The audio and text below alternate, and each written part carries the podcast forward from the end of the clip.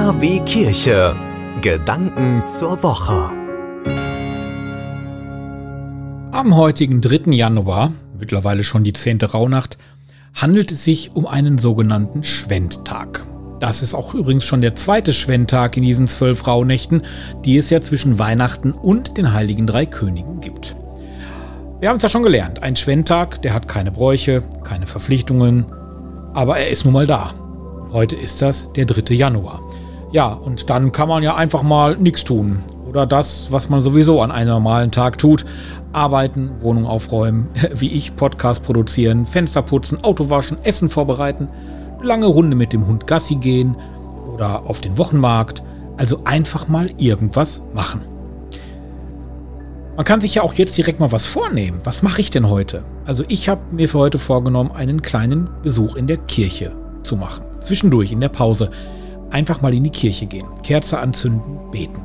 Im Gebet, da sprechen wir mit Gott. Wir bringen unsere Gedanken vor ihn, bitten ihn um Beistand, vielleicht schimpfen wir auch mit ihm oder wir trauern.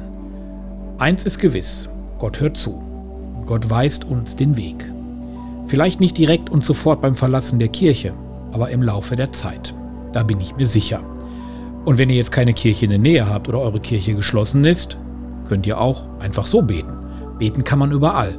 Man braucht auch für einen Gottesdienst heutzutage eigentlich ja auch nicht wirklich eine Kirche. Man kann auch einen Hausgottesdienst zu Hause feiern. Vorlagen gibt es bei YouTube ohne Ende.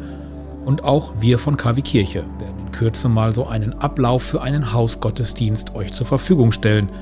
Auf YouTube zum Beispiel oder hier in den Podcasts.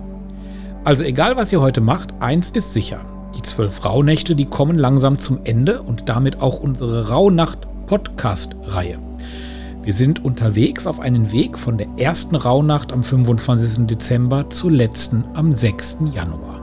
Ja, und dort angekommen ist dann wieder ein neuer Anfang da. Das Jahr steigt dann in die nächste Phase ein. Bis dahin sind es nur noch zwei Tage oder zwei Nächte. Die Recklinghausen Bibel.